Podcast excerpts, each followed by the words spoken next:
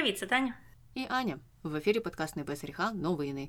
Сьогодні говоримо знову про нього, про цього помаранчевого екс-президента США Дональда Трампа, тому що він продовжує нам підносити якісь новинні приводи. На цей раз новина полягає в тому, що Міністерство юстиції вперше висунуло звинувачення колишньому президенту ось на такому рівні, і звинувачують його у порушенні різних федеральних законів багатьох. А загалом висунули 37 окремих звинувачень у справі федеральній, і більшість із них пов'язана із секретними документами, які він незаконно зберігав е, на своїй дачі в Маралаго, що у Флориді. А меншість звинувачення там зосереджується на тому, що він, скоріше за все, зберігаючи ці документи, ще й намагався приховати це все від е, слідства. Тобто він не йшов е, на те, щоб співпрацювати із слідством, коли йому сказали, ану віддавай те, що тобі не належить. Він не хотів це робити, і в документі обвинувачення якраз про це розповідається: про те, що він навмисно взяв із собою конфіденційні, дуже дуже секретні документи, коли покидав Білий Дім, і знав, що йому це не можна робити, але все одно зробив. А потім багато місяців у змові зі своїми колегами і помічниками робив все, щоб уряд новий не міг повернути ці документи, або навіть дізнатися, що там таке було у нього на цій дачі. Там доходило до того, що ті коробки. Переносили з кімнати в кімнату в тому Маралаго, щоб е, люди, які обшукували резиденцію, їх не знайшли. І в кінці кінців е, вони опинилися у ванній кімнаті. Я думаю, багато хто бачив в новинах ці фотографії, де купа, купа коробок із секретними документами лежить у жахливій ванній кімнаті із е, люстрою, яку собі просто важко уявити в будь-якій кімнаті. Не знаю, де її можна уявити. Можливо, можна уявити в кімнаті якогось олігарха зі Східної Європи теж. Там у Трампа схожий з ними стиль і в Маралаго, і в інших його резиденціях. Але мене дуже порадувало навіть не люстра, а те, що там от, е, мармур, е, ці кришталеві лампи, і весь цей типу стиль по-багатому, і якась поліуретанова шторка за 2 долари.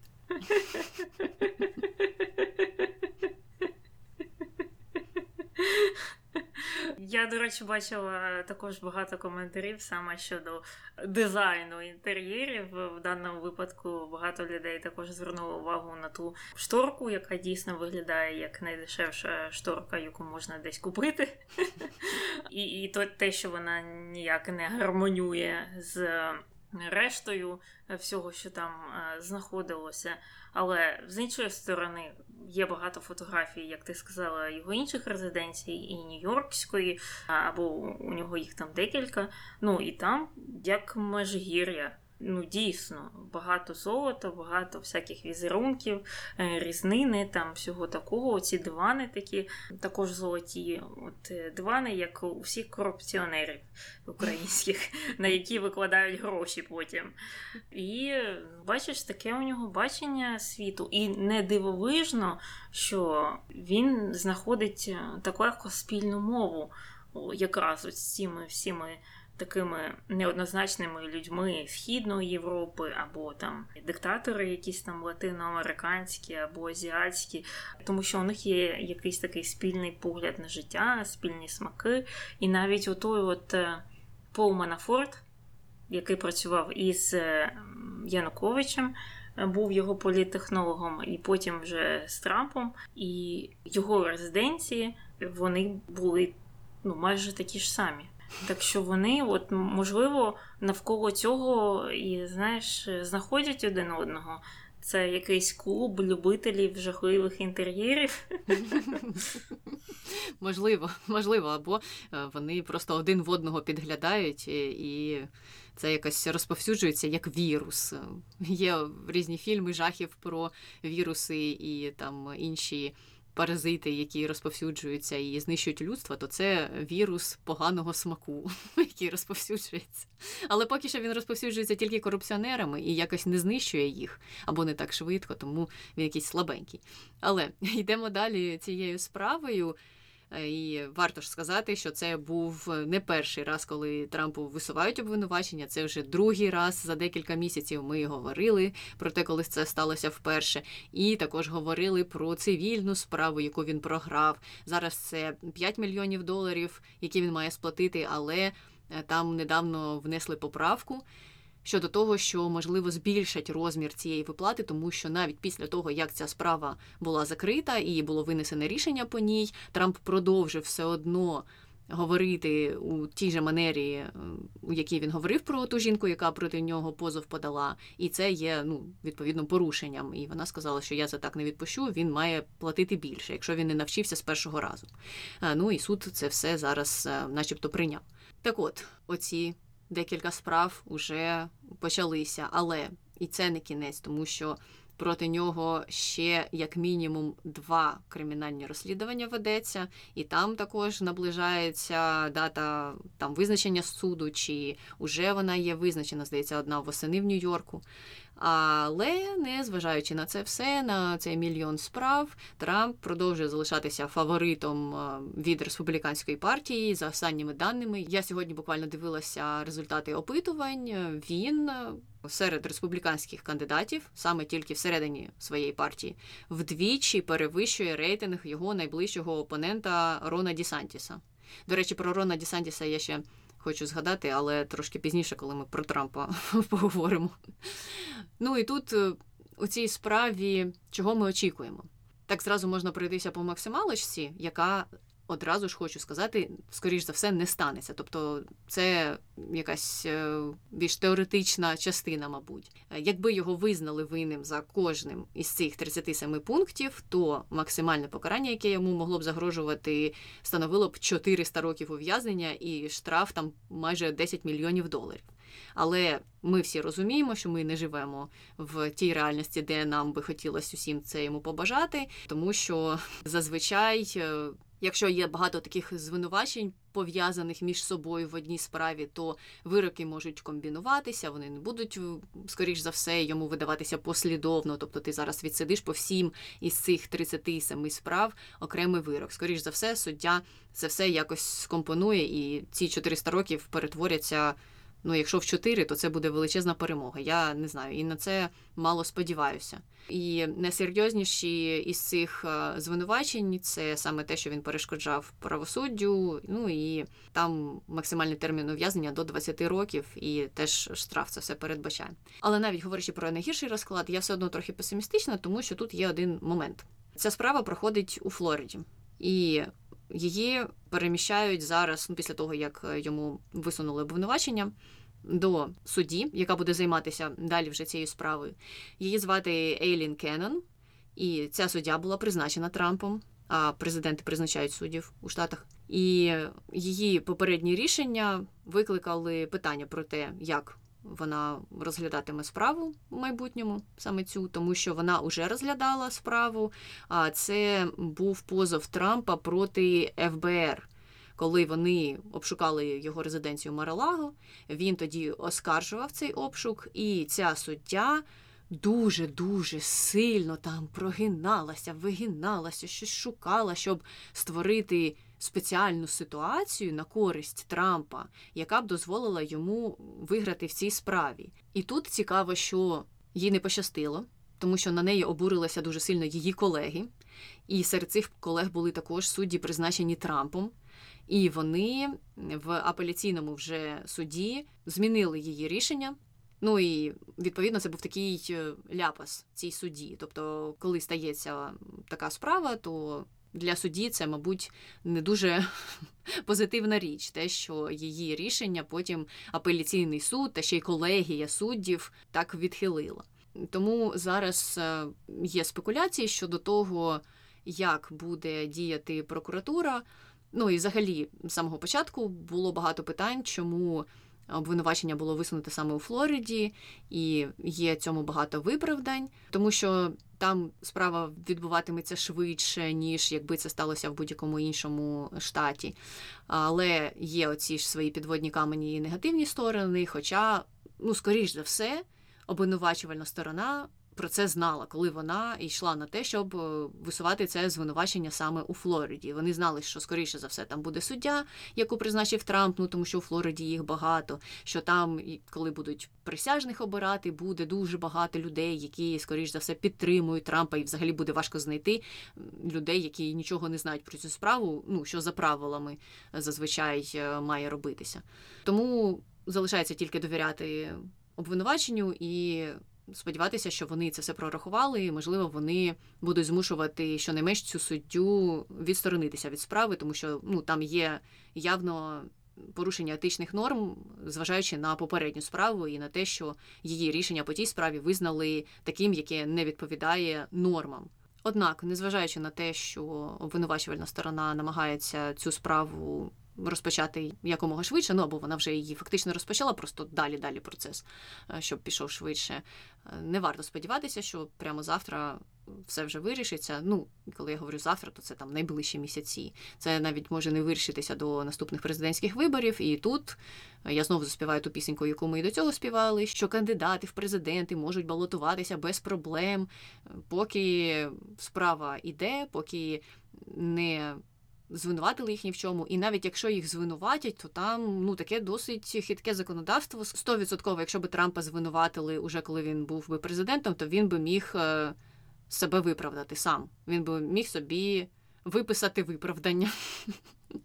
Ну, що звучить дуже дивно, але так, така реальність. А якби справа закінчилася до виборів і там би був винесений е, вирок не на користь Трампа, то можливо він би навіть із в'язниці міг е, балотуватися в президенти все одно. Тобто конституція американська в цьому плані дуже ліберальна.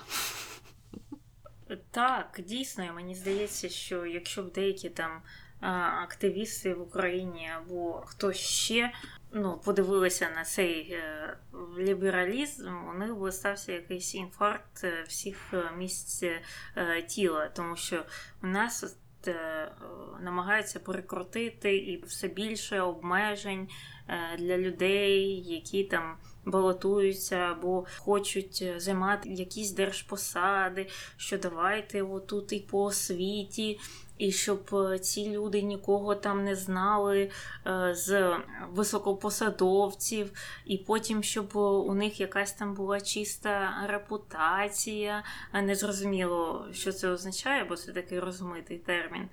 Потім, щоб е, не знаю, щоб вони там не зраджували дружині, щоб у них там не було більше ніж однієї таврії у себе. Ну тобто, що вони такі якісь критерії, я бачу, придумують, і з кожним разом все більше і більше. Е, щодо того, кому можна займати якісь державні посади, а кому не можна. А тут я просто уявляю собі, або навіть можливо і не уявляю, що б сталося, якщо б хтось якийсь виліз активіст і запропонував якісь такі ідеї, що давайте на пост когось там, ну, президента, наприклад, або це не важливо, це може бути мер, або якась інша там державна посада. Давайте не будемо пускати людей, у яких немає вищої освіти. Ну, це така взагалі звична річ. Багато де Е, є така вимога, якщо ти працюєш там у приватному секторі, наприклад, е, або на державних підприємствах, але якщо це там е, виборча посада, то там таких обмежень немає. І, і тут би я впевнена. Стояв би такий ви щодо цього, що це обмеження демократії, що ви хочете обмежити доступ е, людей до права бути обраним, до права обирати, і це б так би розкручувалося, особливо, е, мені здається, з. Правої сторони, хоча я впевнена, що з лівої сторони е, також були б свої застереження щодо цього. Ну і звісно ж, як ти зазначила, навіть коли на людині висить якась справа, а на людині висить не одна справа, а дуже багато. І деякі з них він вже програв, деяких він ще обвинувачуваний, але ні в кого там не виникає бажання міняти там, не знаю, конституцію, вписувати якісь норми. Е, якісь обмеження, навіть в таких е, ну, критичних е, кейсах, коли людина має такі от проблеми з законом. І дуже цікаво за цим спостерігати, як в різних країнах до цього є різне ставлення. А я вже не кажу про цю от можливість ймовірного самопомилування імені Трампа.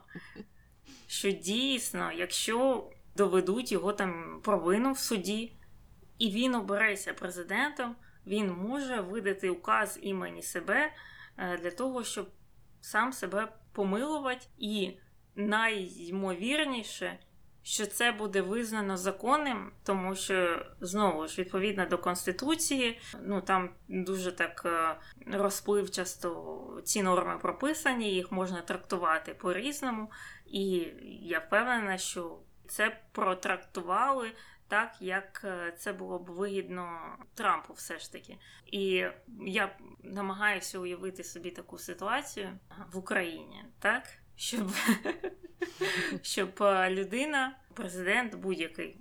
Тут е, прізвища не має значення.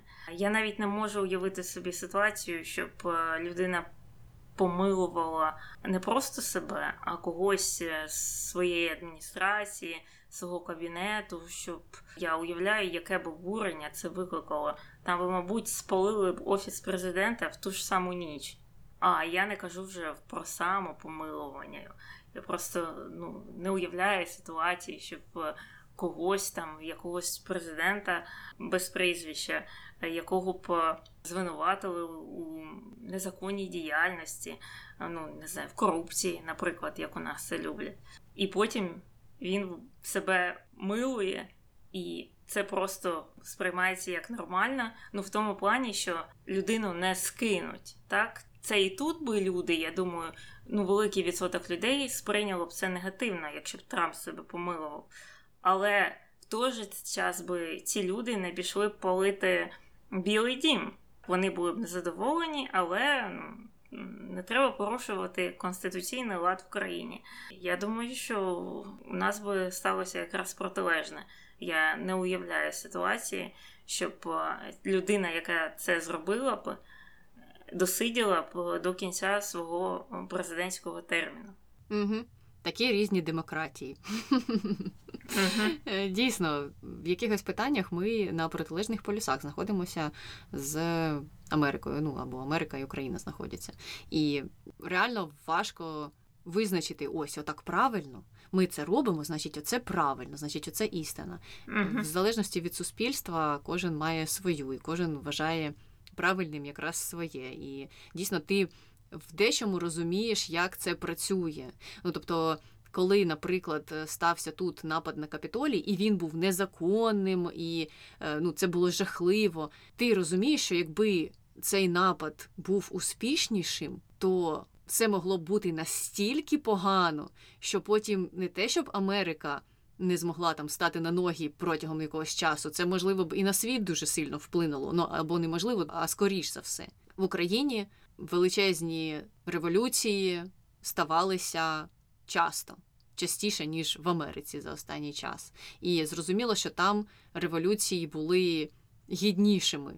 І це не були ті мотиви, з якими йшли нападники на капітолій. Але все одно це ну, якесь заворушення в суспільстві, це нестабільність, якщо брати такі нейтральні фактори, як економіка, чи політична ситуація, чи ну будь-що зовнішня політика. Так, це все одно працює для України. Це навпаки, можливо, в багатьох випадках рухає країну вперед.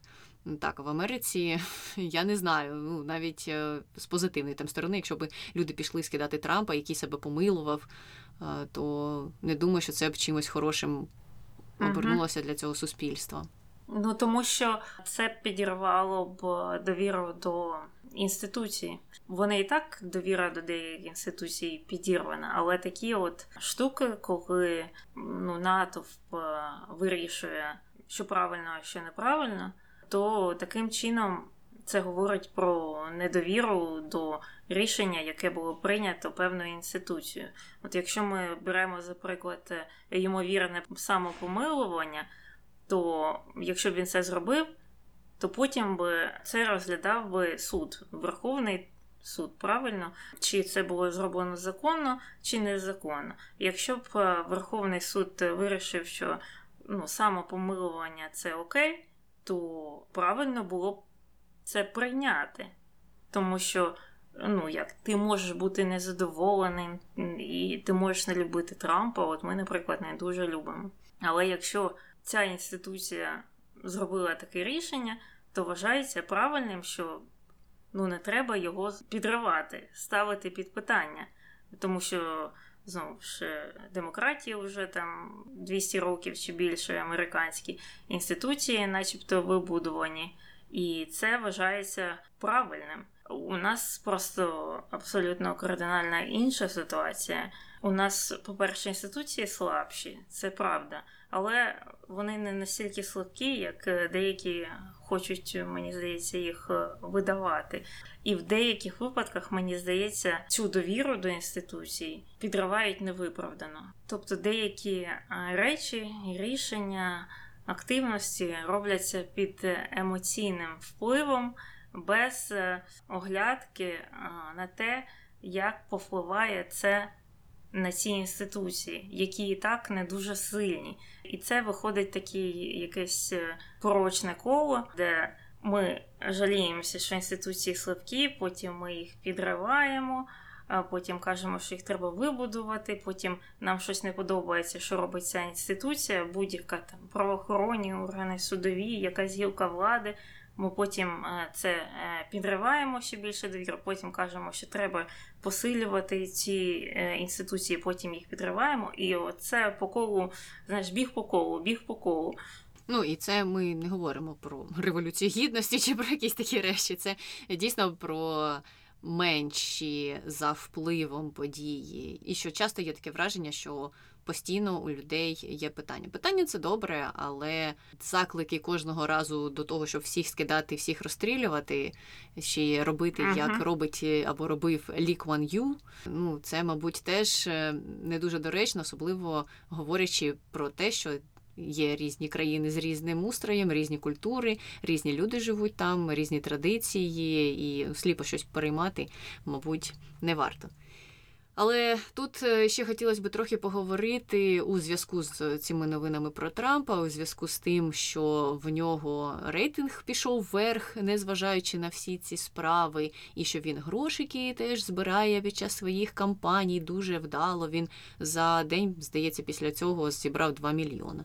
Е, ну то цікаво ж, як же його колеги на це відреагували, і особливо цікаво, як відреагував штаб Рона Дісантіса, тому що він основний його конкурент потім ще пройдуся по інших людях. З Десантісом вийшла така ситуація, що в його штабі нібито розуміють, що Трамп е, є таким харизматичним лідером для багатьох е, представників республіканської партії серед голосуючих. Е, він жахливий, але він популіст, він як фігура загалом привертає до себе увагу, і дехто або велика частина республіканської аудиторії вважає, що е, той трансформував республіканську партію в те, що вони хочуть з неї бачити. І для штабу Дісантіса це величезне питання, і величезна проблема, тому що їм треба також розуміти, як будувати свою кампанію. І от виявилося, що нещодавно вони розглядали стратегію. Спрямовану на перемогу над Трампом, яка би полягала в тому, щоб посунути Дісантіса ще правіше за Трампа. Ну, тобто, уявляєте Трампа і його спічі, про що він говорить, то з Дісантіса хочуть зробити Трампа версія 2.0 або не знаю скільки, 10.0. Вони хотіли там поширювати якісь е, антиваксні, ці всі конспірології. Потім, е, звичайно ж, говорити про те, що треба припинити взагалі усі репродуктивні права для жителів штатів, е, натискати на різні гомофобні питання. Ну а Флорида зараз цим славиться, що приймає різні такі гомофобні жахливі закони, запроваджувати цензуру цензуру. Хоча з іншого боку, багато хто із республіканців якраз любить кричати про свободу слова і все таке інше, там де треба і не треба. Але окей, і не зрозуміло, чи це спрацює для Дісантіса, тому що мені здається, на даний момент вся його проблемність полягає навіть не в тому, що він каже. Він може казати мільйон речей гомофобних, які будуть подобатися цій мага аудиторії. Він може говорити про антиваксерство, про цензуру, про жахливих демократів, про те, що Джо Байден це тиран, як вони сказали, або людина, яка хоче стати тираном. Він може це все заливати їм вуха, але я не думаю, що вони його будуть слухати, тому що він дуже нудний, в нього немає ніякої персони, і це його найбільша проблема. І він з цим нічого не може поробити і ніколи не поробить, ну тому що він така людина. А Трамп, у свою чергу, так, він дійсно харизматичний, він жахливий, він потворний. Його неможливо слухати в плані того, що він говорить, і факт-чекінгу цих речей. Тобто він несе повну нісенітницю. Але я вам гарантую, що ну, по-перше, мага аудиторії це дуже сильно подобається. Плюс навіть найбільші хейтери Трампа хоч раз сміялися з якогось його вислову. Наприклад, з того, як він сміється над своїми ж опонентами, чи як він називає того ж самого Рона Дісантіса. Ну, це, мабуть, моя сповідь зараз. От мені це буває смішно, що він там обзивається на когось зі своїх республіканських конкурентів. Ну і в цьому полягає якась ця жахлива його харизма, що він людей чимось притягує. Мене він загалом не притягує, але я просто кажу от на таких маленьких якихось прикладах, що якщо навіть будучи критиком Трампа ти можеш з дечого сміятися, то можна собі уявити, як до нього ставляться його фанати і як їм це подобається, те, що він їм лє вуха. А Дісантіс цього зробити ніколи не зможе. Тому я навіть не знаю, що йому допоможе. Я тут повністю згодна, і мені здається, оця от стратегія намагатися копіювати свого опонента в надії, що його прихильники перепливуть до тебе. Це програшна стратегія будь-де в будь-якому випадку. Тому що, як ти зазначила, тут навіть не історія про ну, якісь програмні питання. Ставлення до Китаю, ставлення до Росії, до ЛГБТ, до економіки, до всіх цих інших речей, до іммігрантів. Тому що насправді я думаю, це не та причина, чому люди тягнуться до Трампа. Ну так, можливо, вони дійсно мають більш консервативні погляди. Можливо, якісь з цих речей, перелічених, е, які він просуває, їм до вподоби, вони орієнтуються на це, вони з цим згодні. Але здебільшого це ж емоційний вибір. Ну, це реально, як ти зазначила, вони йдуть за емоцією, за оцією дивною харизмою Трампа, і що вона їх притягує.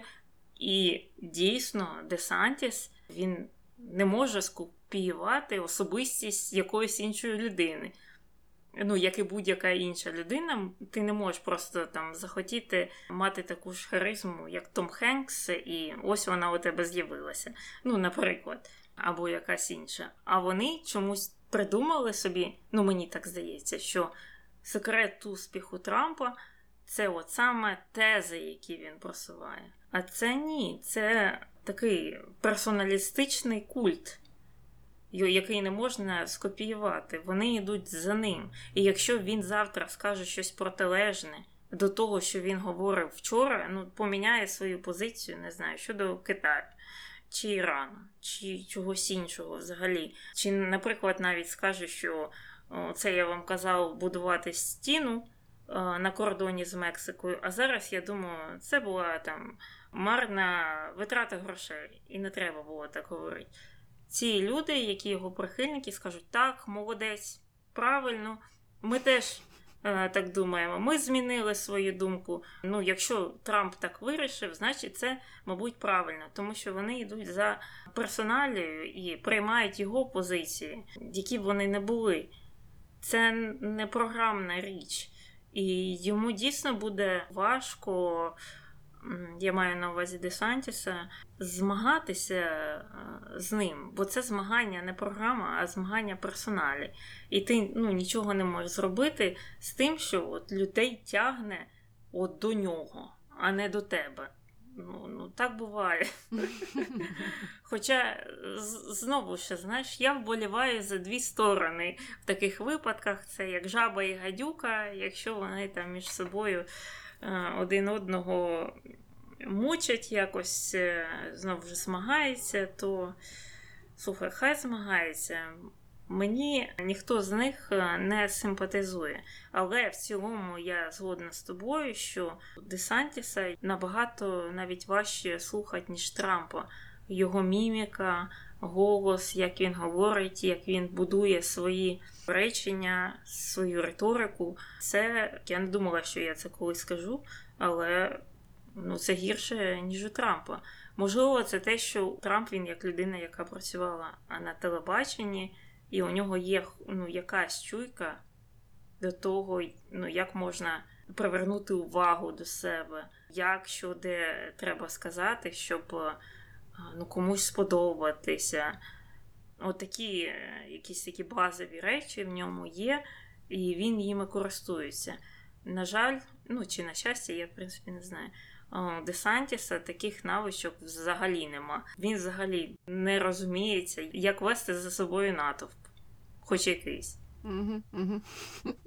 Дійсно, якщо вам цікаво, можете подивитися його промови, чи взагалі як він навіть з людьми спілкується уже після промов або до промов в неформальному форматі. Ну і якщо згадувати усіх інших, там якогось Майка Пенса, Нікі Хейлі, ще там купа різних кандидатів, то там теж немає ніякої конкретної позиції, і у них у всіх до речі, немає конкретної позиції щодо того, що робити з цією справою проти Трампа. Вони пливуть, коли їм задають ці питання, тому що вони хочуть всидіти на усіх стільцях. Вони не хочуть, по-перше, образити аудиторію Трампа. Ну, на той випадок, якщо Трамп десь там відкотиться і вже буде боротьба між усіма ними без нього, то їм же ж треба завойовувати цю аудиторію, тому вони не хочуть про нього погано говорити.